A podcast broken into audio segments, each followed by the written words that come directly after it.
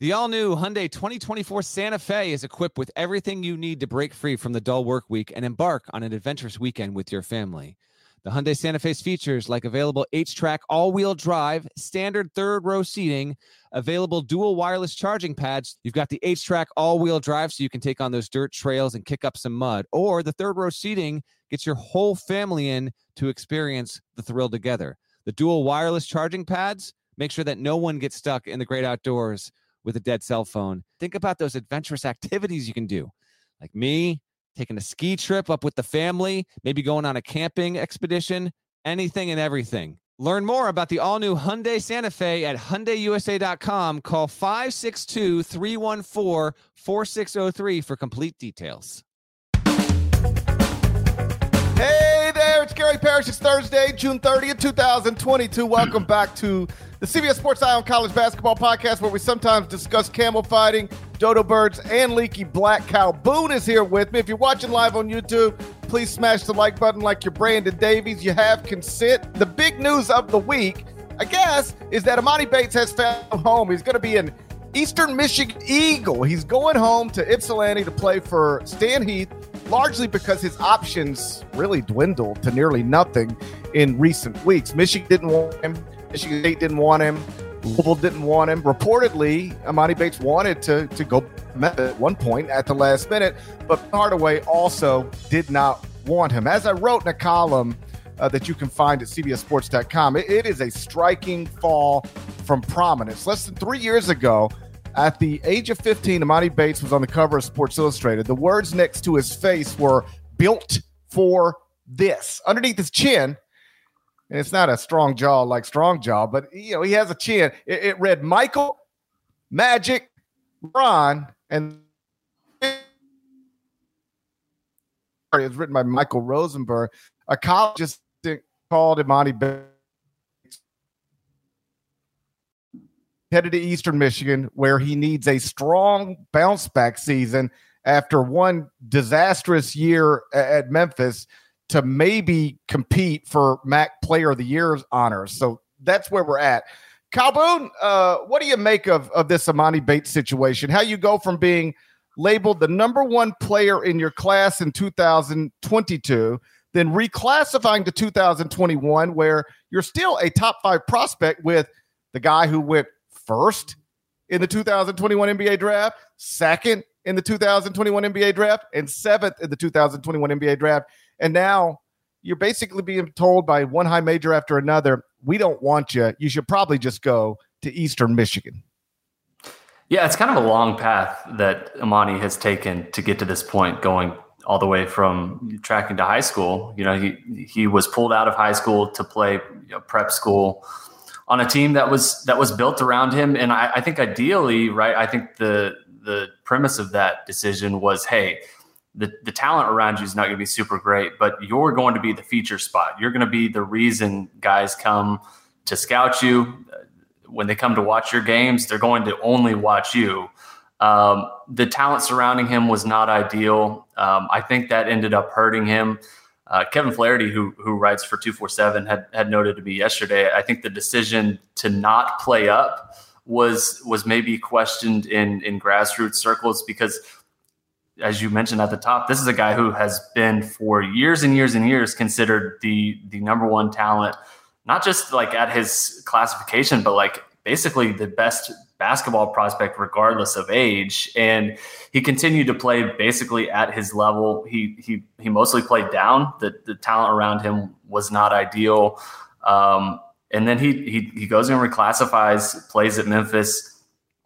Counting stats were okay but he he didn't look like you know the guy that I think people expected him maybe to be as you know a five star recruit former number one recruit in his class and uh, was running through the numbers uh, with, with Emoni Bates in, in Memphis and adjusted team offensive efficiency with Emoni last season. This is per Evan Miya, who runs a great analytics website. This 109.9. Uh, that ranked seventh on Memphis's team last season. Adjusted team defensive efficiency with Emoni. Again, this is per Evan Miya, uh, 89.1. That ranked eighth on the team. And um, this is crazy. I don't know if you, you know this or not. You can actually sort Bart Torvik data using different dates. Yeah. What?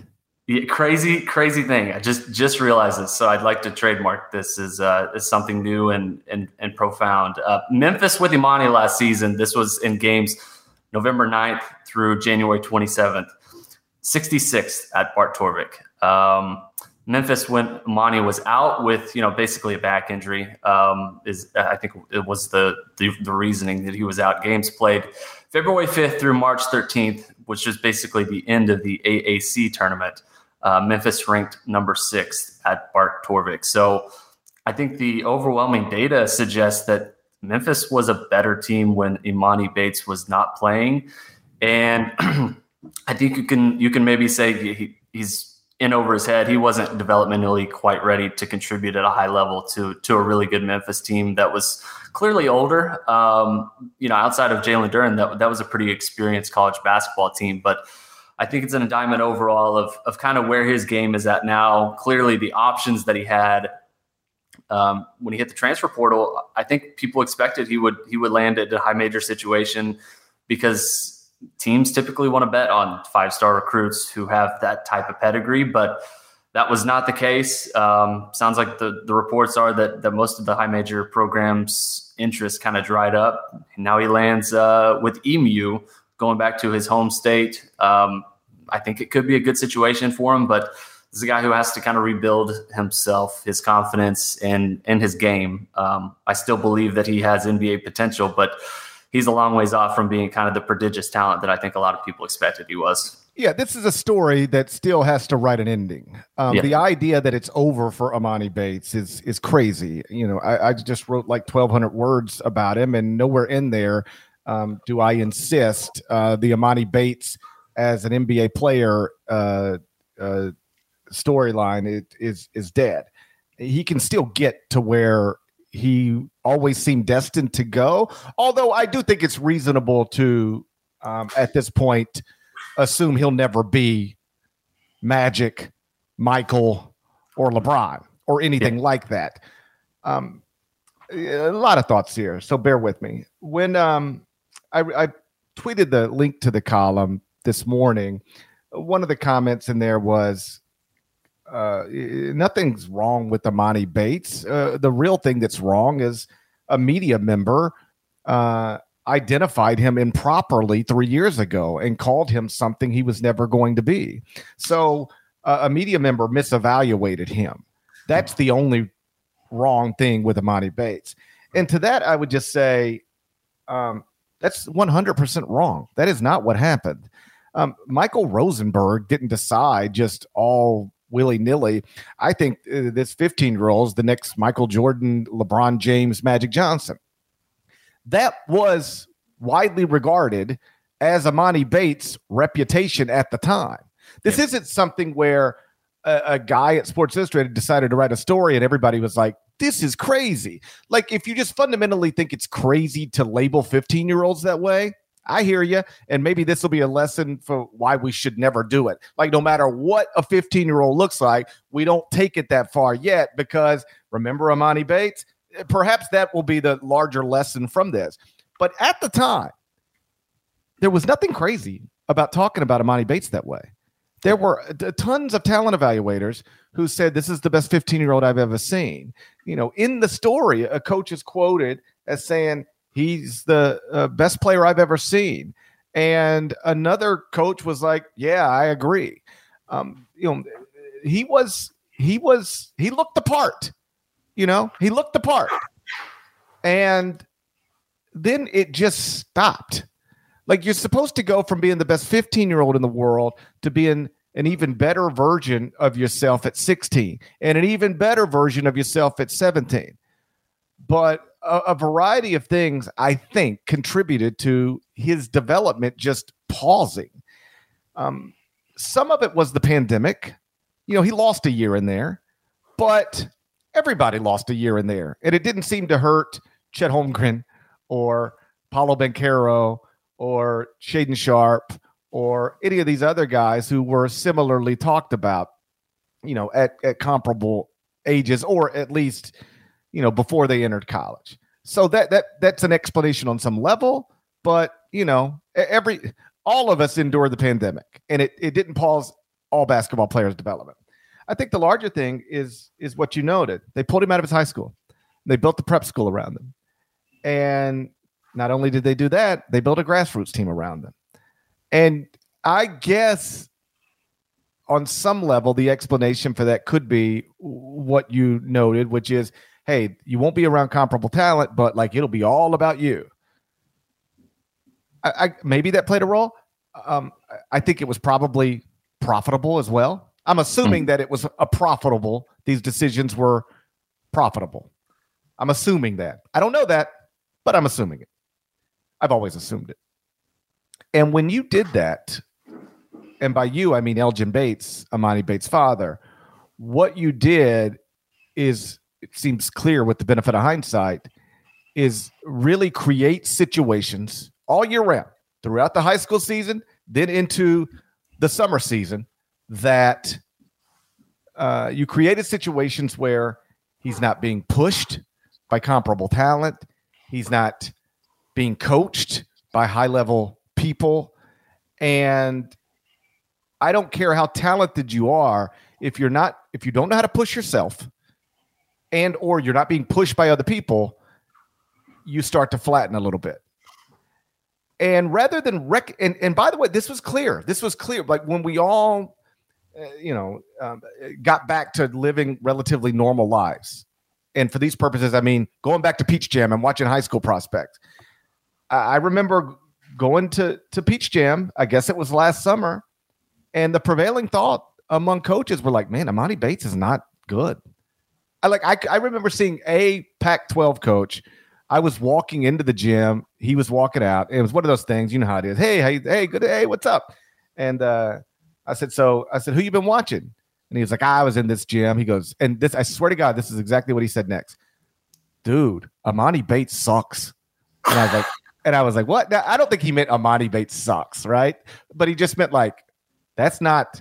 Remember what he was? Yeah. It, it don't look like that anymore.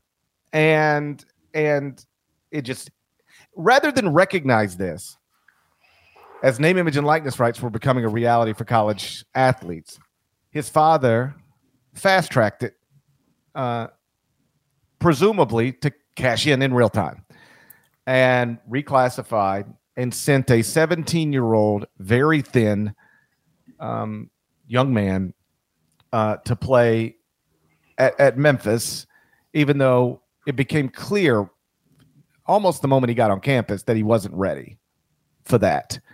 And still, Penny Hardaway was trying to force it a little bit because, like, it's Emoni Bates, five star freshman, we, you know, projected lottery pick. We we got to start him, got to play him, got to run things through him.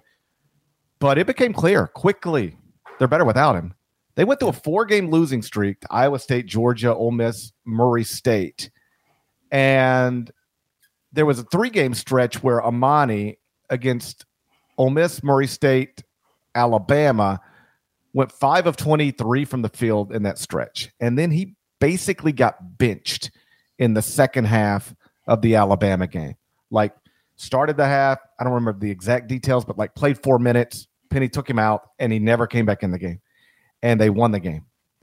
And this was a win over an Alabama team that I think had just beaten Gonzaga. And after that, his role didn't diminish like greatly. Like he still played, but he wasn't nearly as important to the process to what was happening as as he was uh, uh, supposed to be when the season started. Yep. And then he gets this back injury. And this is interesting because you're right, that is what they called it. And if you read stories, you know, written over the past 24 hours, it's like missed missed 18 games with a back injury. Leading up to the back injury, and for people not watching it live on YouTube, I'm using air quotes with back injury. Leading up to that, he was playing somewhere between 20 and 27 minutes per game. Literally nobody ever mentioned a back issue at all. How's Emoni feeling? Oh, he's fine. Any issue? No, n- no issue. Nobody ever mentioned this. And then he had a back issue. He's not playing anymore, and he's back in Michigan. First off, Memphis has doctors. Yeah. You don't have to go to Michigan to go to the doctor. You know, when a, a player from Michigan goes to Kentucky and encounters some sort of medical issue, they just see the doctors in Kentucky. They don't say, I got to go home to Michigan. I'll see you guys when I see you guys. It was unusual, weird. Mm-hmm. And I'm not insisting that he didn't have a, that his back didn't hurt. Like everybody's back hurts. My back's hurting right now. Same. But I do not believe he missed more than a month of basketball with a back issue. I never believed it then. I don't believe it now.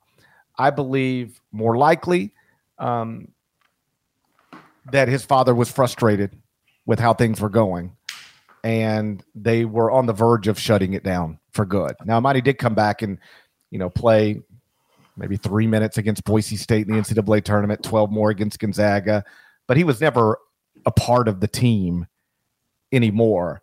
And I think that had to do more with his father than his back. And the father is among the reasons none of these schools wanted him this summer. Um, I, I should say, being a father is difficult. And I'm sure Elgin Bates loves his son and has been trying to do the right things by his son. Um, being a parent is complicated. And I imagine, can't say for sure because this doesn't apply to me, but I imagine being the parent of the next big thing and you got a million different things pulling you in different directions. I imagine that gets super complicated. So those are my disclaimers. But it is hard to refute the idea that he has mismanaged this at every turn since Emoni Bates was labeled the best 15 year old in the world. Um, the prep school was a mistake. Building the grassroots team around him was a mistake. Um, I think fast tracking him to Memphis certainly looks like a mistake. And the way he handled the whole situation when Emoni was at Memphis, also a mistake. Causing scenes inside FedEx Forum at home games, literally yelling at the coaching staff in the middle of games like other high major coaches, Juwan Howard, Kenny Payne, Tom Izzo, like they watched this or heard about it and were like, I'm not getting involved in this. Like once upon a time, you were willing to deal with Elgin Bates because Emoni Bates was this generational talent. Now he doesn't look like he's a generational talent. And that's how you end up having your options dwindled. And now you're playing at Eastern Michigan. And it, it might go well. I hope it does. But it strikes me, and I'd be interested to get uh, your thoughts on this. It strikes me as falling under the umbrella, same umbrella of what they've done every step of the way. Mm. Emoni is going to have this whole program back home built around him where right. he's going to get all the shots. And how is that going to be good for him? It hasn't been good for him in high school, at the prep school, on a grassroots level. I thought if he could get in with G League Ignite, be around pros and off the radar, that would have been beneficial or go somewhere where you can have a strong coach. You're surrounded by comparable talent, and the coach has the power to say, Elgin, don't call me. Don't move here. Detach from your son and let me coach him. Now, maybe that option at the high major level just did not exist, but this Eastern Michigan thing doesn't sound like it's the type of thing that that rejuvenates his career in a way that puts him back, you know, in projected lotteries for the 2023 NBA draft. Yeah, and I think that's a very fair criticism. I would also add too, it this this is definitely partly just a talent problem. Um, take take another prospect for example who had just a wild high school prospect trajectory, LaMelo Ball. His dad pulled him out of high school as a junior. Um, he played overseas uh, with with Lithuania, um, widely considered to be just a very strange decision because he was at Chino Hills. He he was really developing. Like at, I think at the time was a five star recruit. He was he was considered to be like one of the top prospects at the high school level in his class. Goes to Lithuania. Um, isn't there very long. He he signs up with the Los Angeles Ballers in the JBA, a professional league that was created by LaVar Ball. And and still yet he continues on. He goes to the Illawarra Hawks, plays in the NBL. And and there it's where he kind of really establishes himself um, as as one of the bright young stars in college basketball. It, it was a it was a strange path. People were questioning LaVar Ball at, at every turn. and I think rightfully so, um, because it, it, was it was a jarring path. It was not a path that typical blue chip prospects take. But I think in the end, Lamelo Ball's talent won out, his development won out.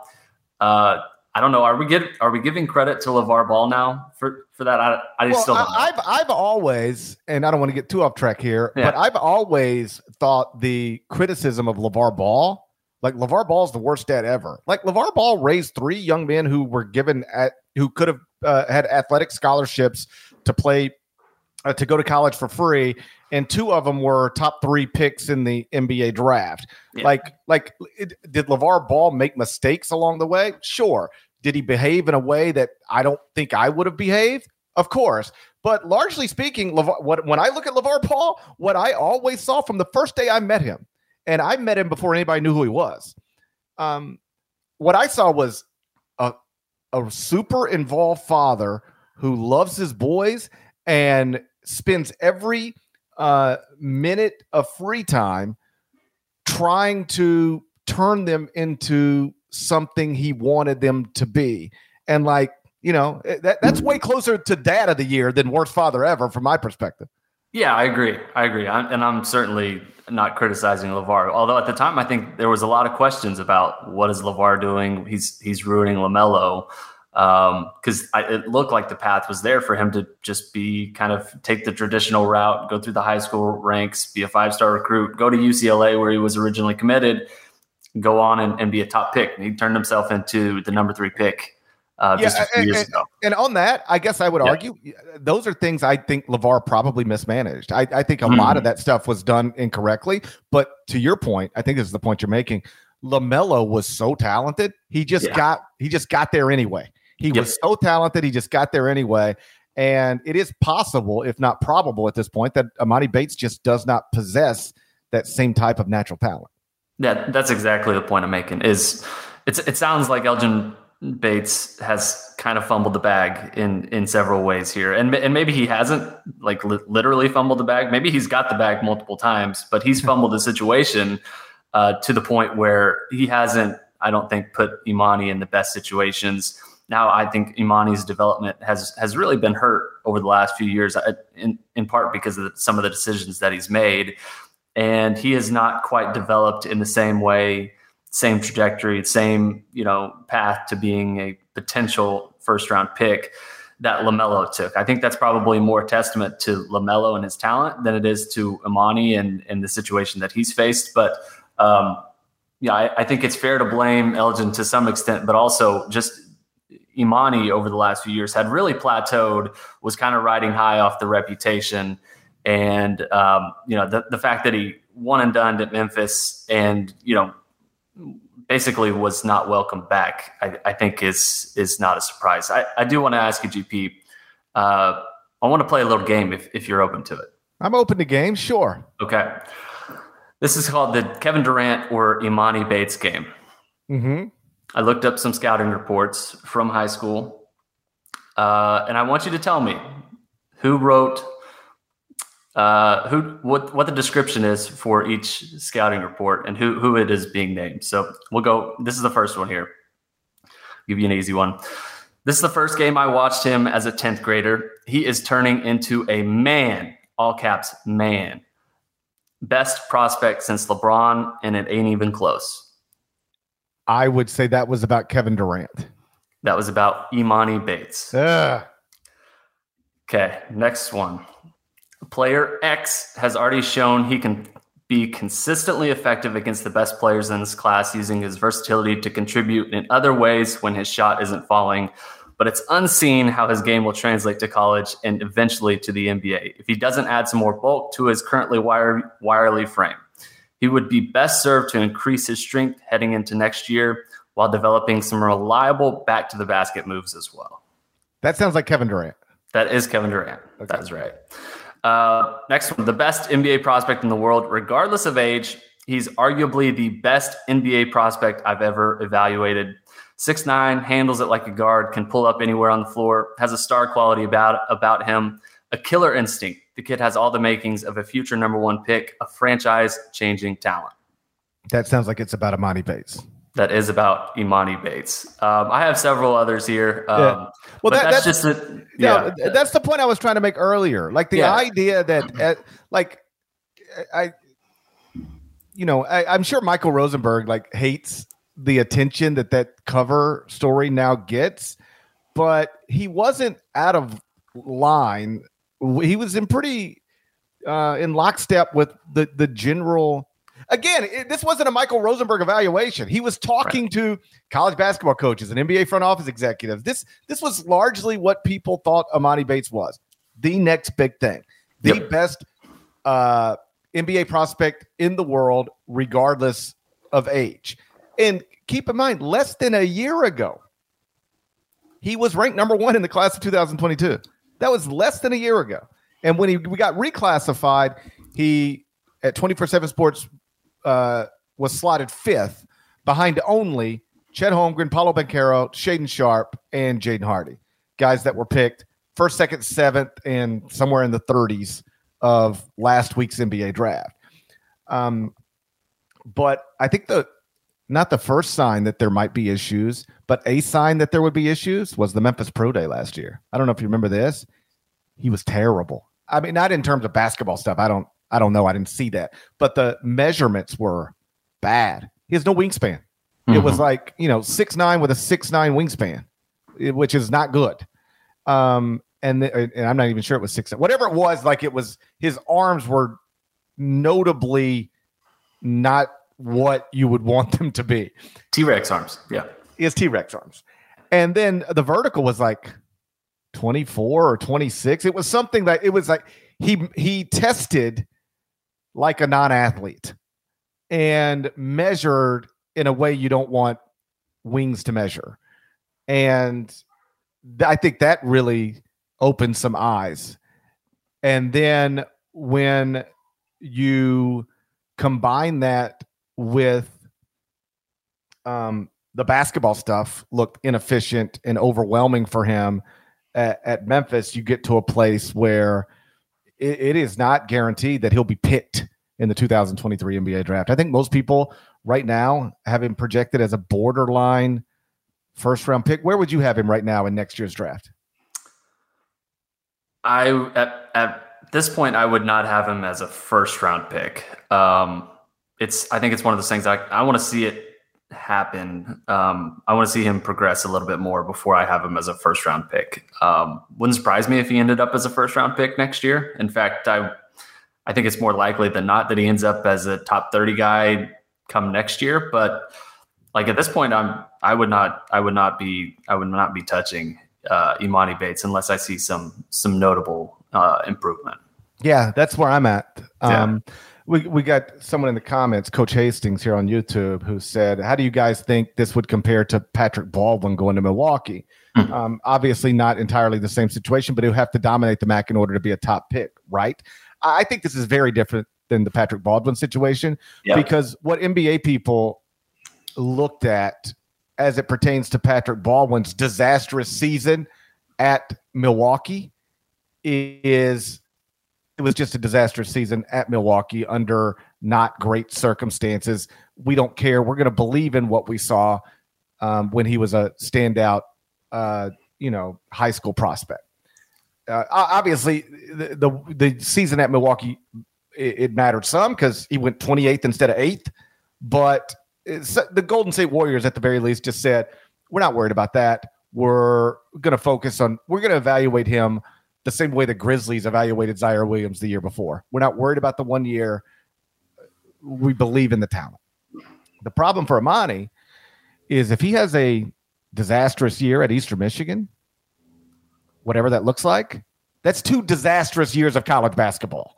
Yeah. And at that point, it becomes nonsensical to evaluate him on what he was at, at Peach Jam, you know, years earlier. At, at that point, you've just watched this guy play – two seasons of college basketball for different coaches, different leagues at different levels. And if again, this is uh, for the sake of the conversation, assuming he, you know, for the sake of conversation, if he's not good, then that's like he's just not good. You know, at that point, he's just not. He's six nine. Uh, you know, has some skill, can make some shots, was really awesome when he was 15, but we watched him at 17 and 18 be not be a not good college basketball player. Then I think you're you're done as a draftable prospect. Um, I I I still think there's a ceiling now on what he can become as a prospect. Like I don't I don't think I could imagine him becoming a top five guy now, no matter what he does at Eastern Michigan. Um, and it, it's not that you can't evaluate players at that level. Obviously, you can. You know, Damian Lillard was evaluated at Weber State. Ja Morant was evaluated at Murray State. Uh, these NBA front office executives are so good that they can find you literally anywhere. So it's not that um, well, playing against MAC players won't give him the opportunity to prove that he's a legitimate NBA prospect.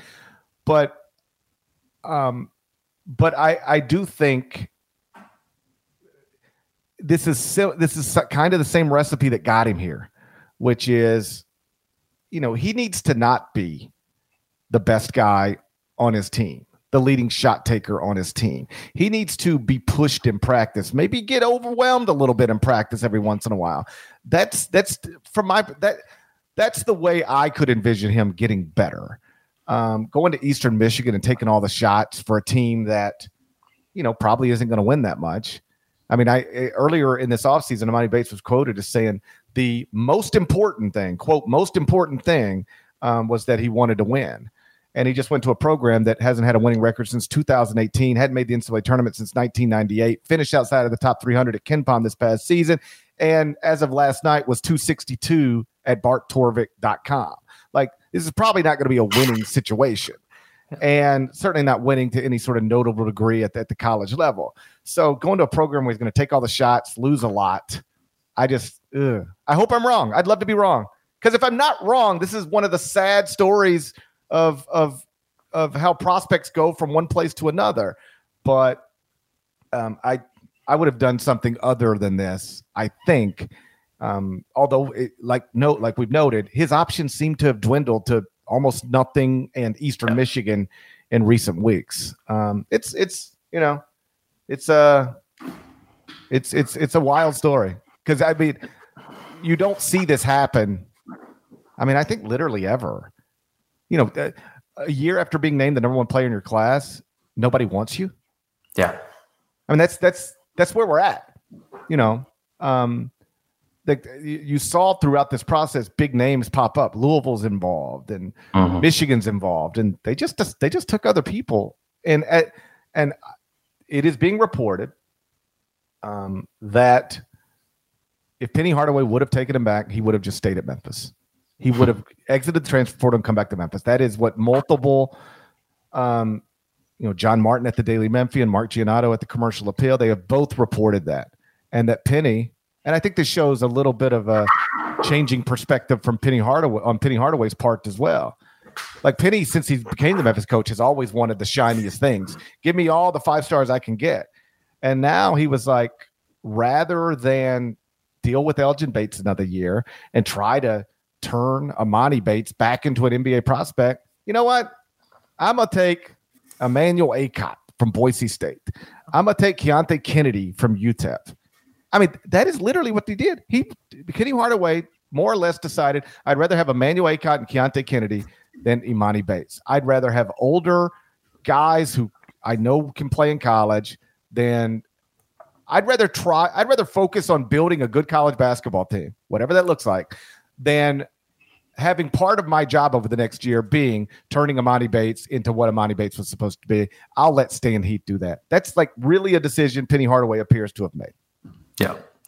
Uh, shout out to Coach Hastings for the question on the the Patrick Baldwin. I think that's a great question. And shout out to in the chat Jonathan Phipps, who uh, is always a very active member, always commenting. Um, real quick on the the Hastings, like the the Baldwin comp, I don't, I don't think is even close to to accurate. Um, Baldwin, yes, they're they're both former number one recruits. Um, but Baldwin had a, an injury, you know, early in his senior season, completely derailed his senior year.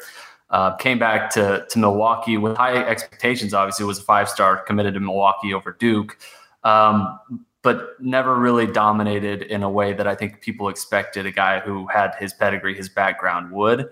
Um, that is, you know, similar, I think, to Emoni, but I, I still think you know, part of Baldwin's problems was I, am not entirely sure he was healthy. Um, he he had an injury at the end of his freshman season, shut down. He really only played like basically a dozen games, kind of a mixed bag. Ended up being a first round pick. Um, but I think I think most of the questions surrounding Baldwin are injury related. The the questions with Emoni, I think, are you know talent uh, uh, questions. How how can he continue to develop? And right now, he's he's not at the point where um, where I think he will be a first round pick. Now, again, we we, we talked about this earlier. I, I think that could change. Um, he'll he'll need to show some market development over the next year at Eastern Michigan, a place where I'm not entirely sure he can do that. Um, but yeah, I think the situations are are pretty different. I still do believe though that they could end up in a similar trajectory where, you know, if Emoni Bates is taken, you know, 27th uh, next year in, in the NBA draft, that would not surprise me at all. And this should conclude uh, 35 minute episodes of the Eye on College Basketball Podcast on Emoni Bates. If we have a, another one of these, it, it means something has gone entirely, I think, more wrong than right. You know, that's the other thing about going to Eastern Michigan is like I can remember at one point last season, like Patrick Baldwin as a prospect, mm-hmm. could, couldn't stop talking about him, thinking about him. Um, Patrick Baldwin makes an announcement. He's going to play for his dad. Okay, I'm going to write a column about that.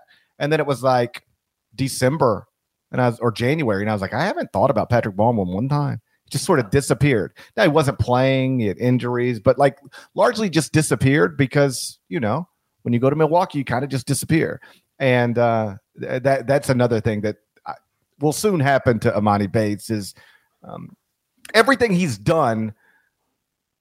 Uh, in basketball to this moment has been a big national headline, and I think after today, um, that that that is probably over.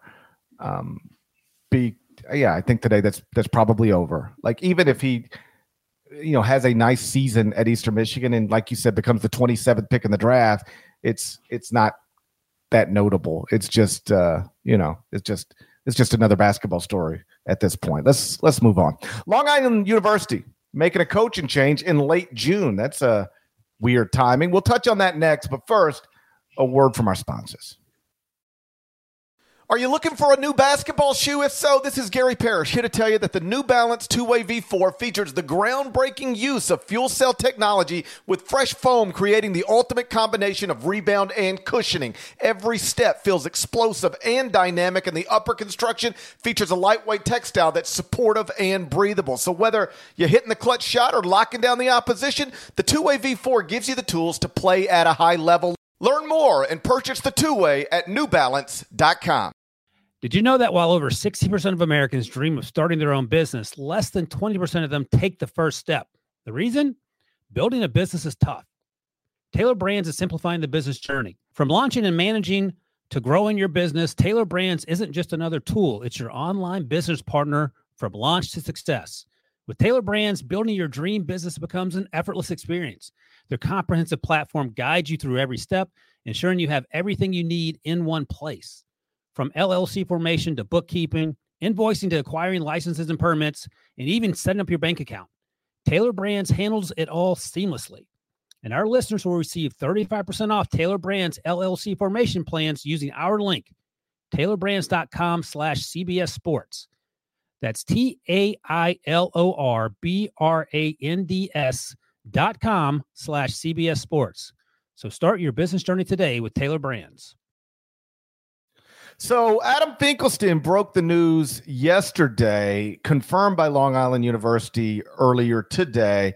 Derek Kellogg is out as LIU's coach after five seasons, going to be replaced by Rod Strickland, who uh, had been running uh, the G League Ignite program. So the timing here is obviously odd. It's late June. Um, this is not the time you, you, you see a lot of college basketball coaches, like maybe a random retirement or off to the NBA, but just we're firing our coach who, like, literally two days ago was running camps at LIU. Um, so just just a, a wild story. Um, what what did you make of of this popping seemingly out of nowhere? Pretty stunning. Did not see this coming. Did not think that Kellogg was on the hot seat. Um, we don't typically see firings in the summer, much less late June, early July. It is June 20th, uh, June 30th now. He was fired on June 29th. That just does not happen. He was fired 116 days after the end of, of their college hoop season. Um, my opinion is this it's ridiculous timing. I mean, most teams have their roster set by now. I don't think it's very fair to players who now have to decide do they want to play for, you know, Rod Strickland or do they want transfer? Uh, don't think it's fair to, to Kellogg, who was, you know, he was fine as uh, as LIU's coach. He was 74 and 74. Um, was doing pretty well. Um, don't think it's fair for Strickland, who takes over now, you know, in the in the summer months and has to kind of pick up the pieces um, at LIU. Just strange timing, strange circumstances all the way around. Um, you know, for, for those who who maybe aren't familiar with Kellogg, he's a, longtime Memphis assistant under under Cal. Um, has been at LIU for for several years now, and and seemed to be kind of heading in an okay direction. Um, it's a tough job in general. Um, not sure what the expectations are at LIU, but yeah, it's uh I mean the timing is is just super weird and and as you know like he was running a camp at LIU just a few days ago like that is that is uh pretty cutthroat from whoever made that decision and um I'm kind of curious if there's more to this story than than maybe we know. Um well I'm I'm sure I'm sure there is. Yeah. Um but my and I've known DK forever. Um, but you mentioned he's a longtime Memphis assistant. Like when I was the Memphis beat writer, he was on Cal staff. Um, you know, played for Cal at UMass, uh, was on Cal staff at at Memphis. Like I've known Rod forever too. Like he was on staff at Memphis as well. Um, so you know, I, I know the characters in this story. And when I talked to people yesterday, you know, my my my fundamental stance, my basic stance on this is unless it is scandal related and you feel like you have no choice but to make a move now fire a basketball coach at the collegiate level in late June is crazy. Um, it's not good for anybody. I'd argue it's not fair uh, for because DK he'll have a buyout and you know he's made some money and you know financially I don't think he's got to worry about how he's going to pay his mortgage in six months, right? But assistant coaches are tip at that level, yeah. like they're not rich and they need jobs, and it's difficult to try to find a assistant coaching job at this point in the calendar. So, unless it's scandal related, this is wrong. And I was told by multiple people I trust yesterday, it's not scandal related. Um, that that I, I, was like, you know, if if you did something and you, like I can't defend that, and I was told by multiple people, this is not one of those scandals where they had to fire the coach now it, it's not like that. And uh, you know, I, I will I'll take those people at their word, uh, which means that I, I think this is a, a pretty in, embarrassing move by LIU. Um, you know, if if you want to fire Derek Kellogg in March, you know, I, I, haven't thought about it enough to know whether that would be reasonable or not. But to do it in late June if it's not scandal related, just seems like something that probably shouldn't have been done. And now you you hope for the you know DK and the people on his staff like that they they can land on their feet because it's much easier to land on your feet when you when you know you've you know been pushed out in March than it is when you are blindsided by this in late June because by all accounts they were blindsided by this in late June. Not only was DK running camps earlier this week, he was literally tweeting pictures of like him and campers. Like he was still very publicly acting as LIU's head coach, and, it, it, my understanding is had no real idea this was this was on the verge of, of happening. It's a pretty a pretty bizarre story. Like you said, I'm I'm sure there's more to it. There's always more to everything, but unless it was scandal related, I, this is this is pretty pretty awful timing. Yeah, one one losing season that was three years ago. A couple of uh, exactly 500 seasons. They were 16 and 14 last year, two games above 500. Um, very bizarre, very bizarre timing, very bizarre decision. Uh, all the way around, just uh, kind of a kind of a head scratcher for sure. Let's get out of here. Shouts yeah. to Devin Downey. Shouts to Chester, South Carolina. Shouts to Huck. Shouts to Larnell. And thank you guys once again for listening. Eye on College Basketball Podcast. In the at some stage, some stage in the dumbest pandemic of my lifetime. If you haven't subscribed, please go subscribe anywhere you subscribe to podcasts, including Apple Podcasts. Five stars, nice reviews while you're there. Type some words. There's more of us than there are of them. It needs to be reflected in the comments. And uh, if you're watching on YouTube, either live right now or later on in the day, later on the week, please, before you exit, uh, smash that uh, like button. It really does uh, help in a variety of ways. So we appreciate you, and we'll talk to you again. Have a nice holiday weekend. We'll talk to you again at some point real soon. Till then, take care.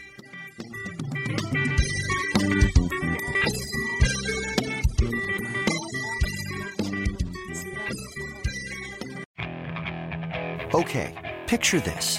It's Friday afternoon when a thought hits you. I can waste another weekend doing the same old whatever, or I can conquer it. I can hop into my all new Hyundai Santa Fe and hit the road. Any road. The steeper, the better. Because my all new Santa Fe is available with HTRAC, all wheel drive, so I can hit the trail without a worry in the world. Heck, with three rows and best in class rear cargo space, I can pack the whole family in with all our gear. We've got available dual wireless charging for our phones, so we'll never lose touch with civilization, and we won't lose touch with the primordial power of Mother Earth. So, which is it? Waste the weekend or do something a little more epic? And conquer it in the all new Hyundai Santa Fe. Visit HyundaiUSA.com or call 562 for more details. Hyundai. There's joy in every journey.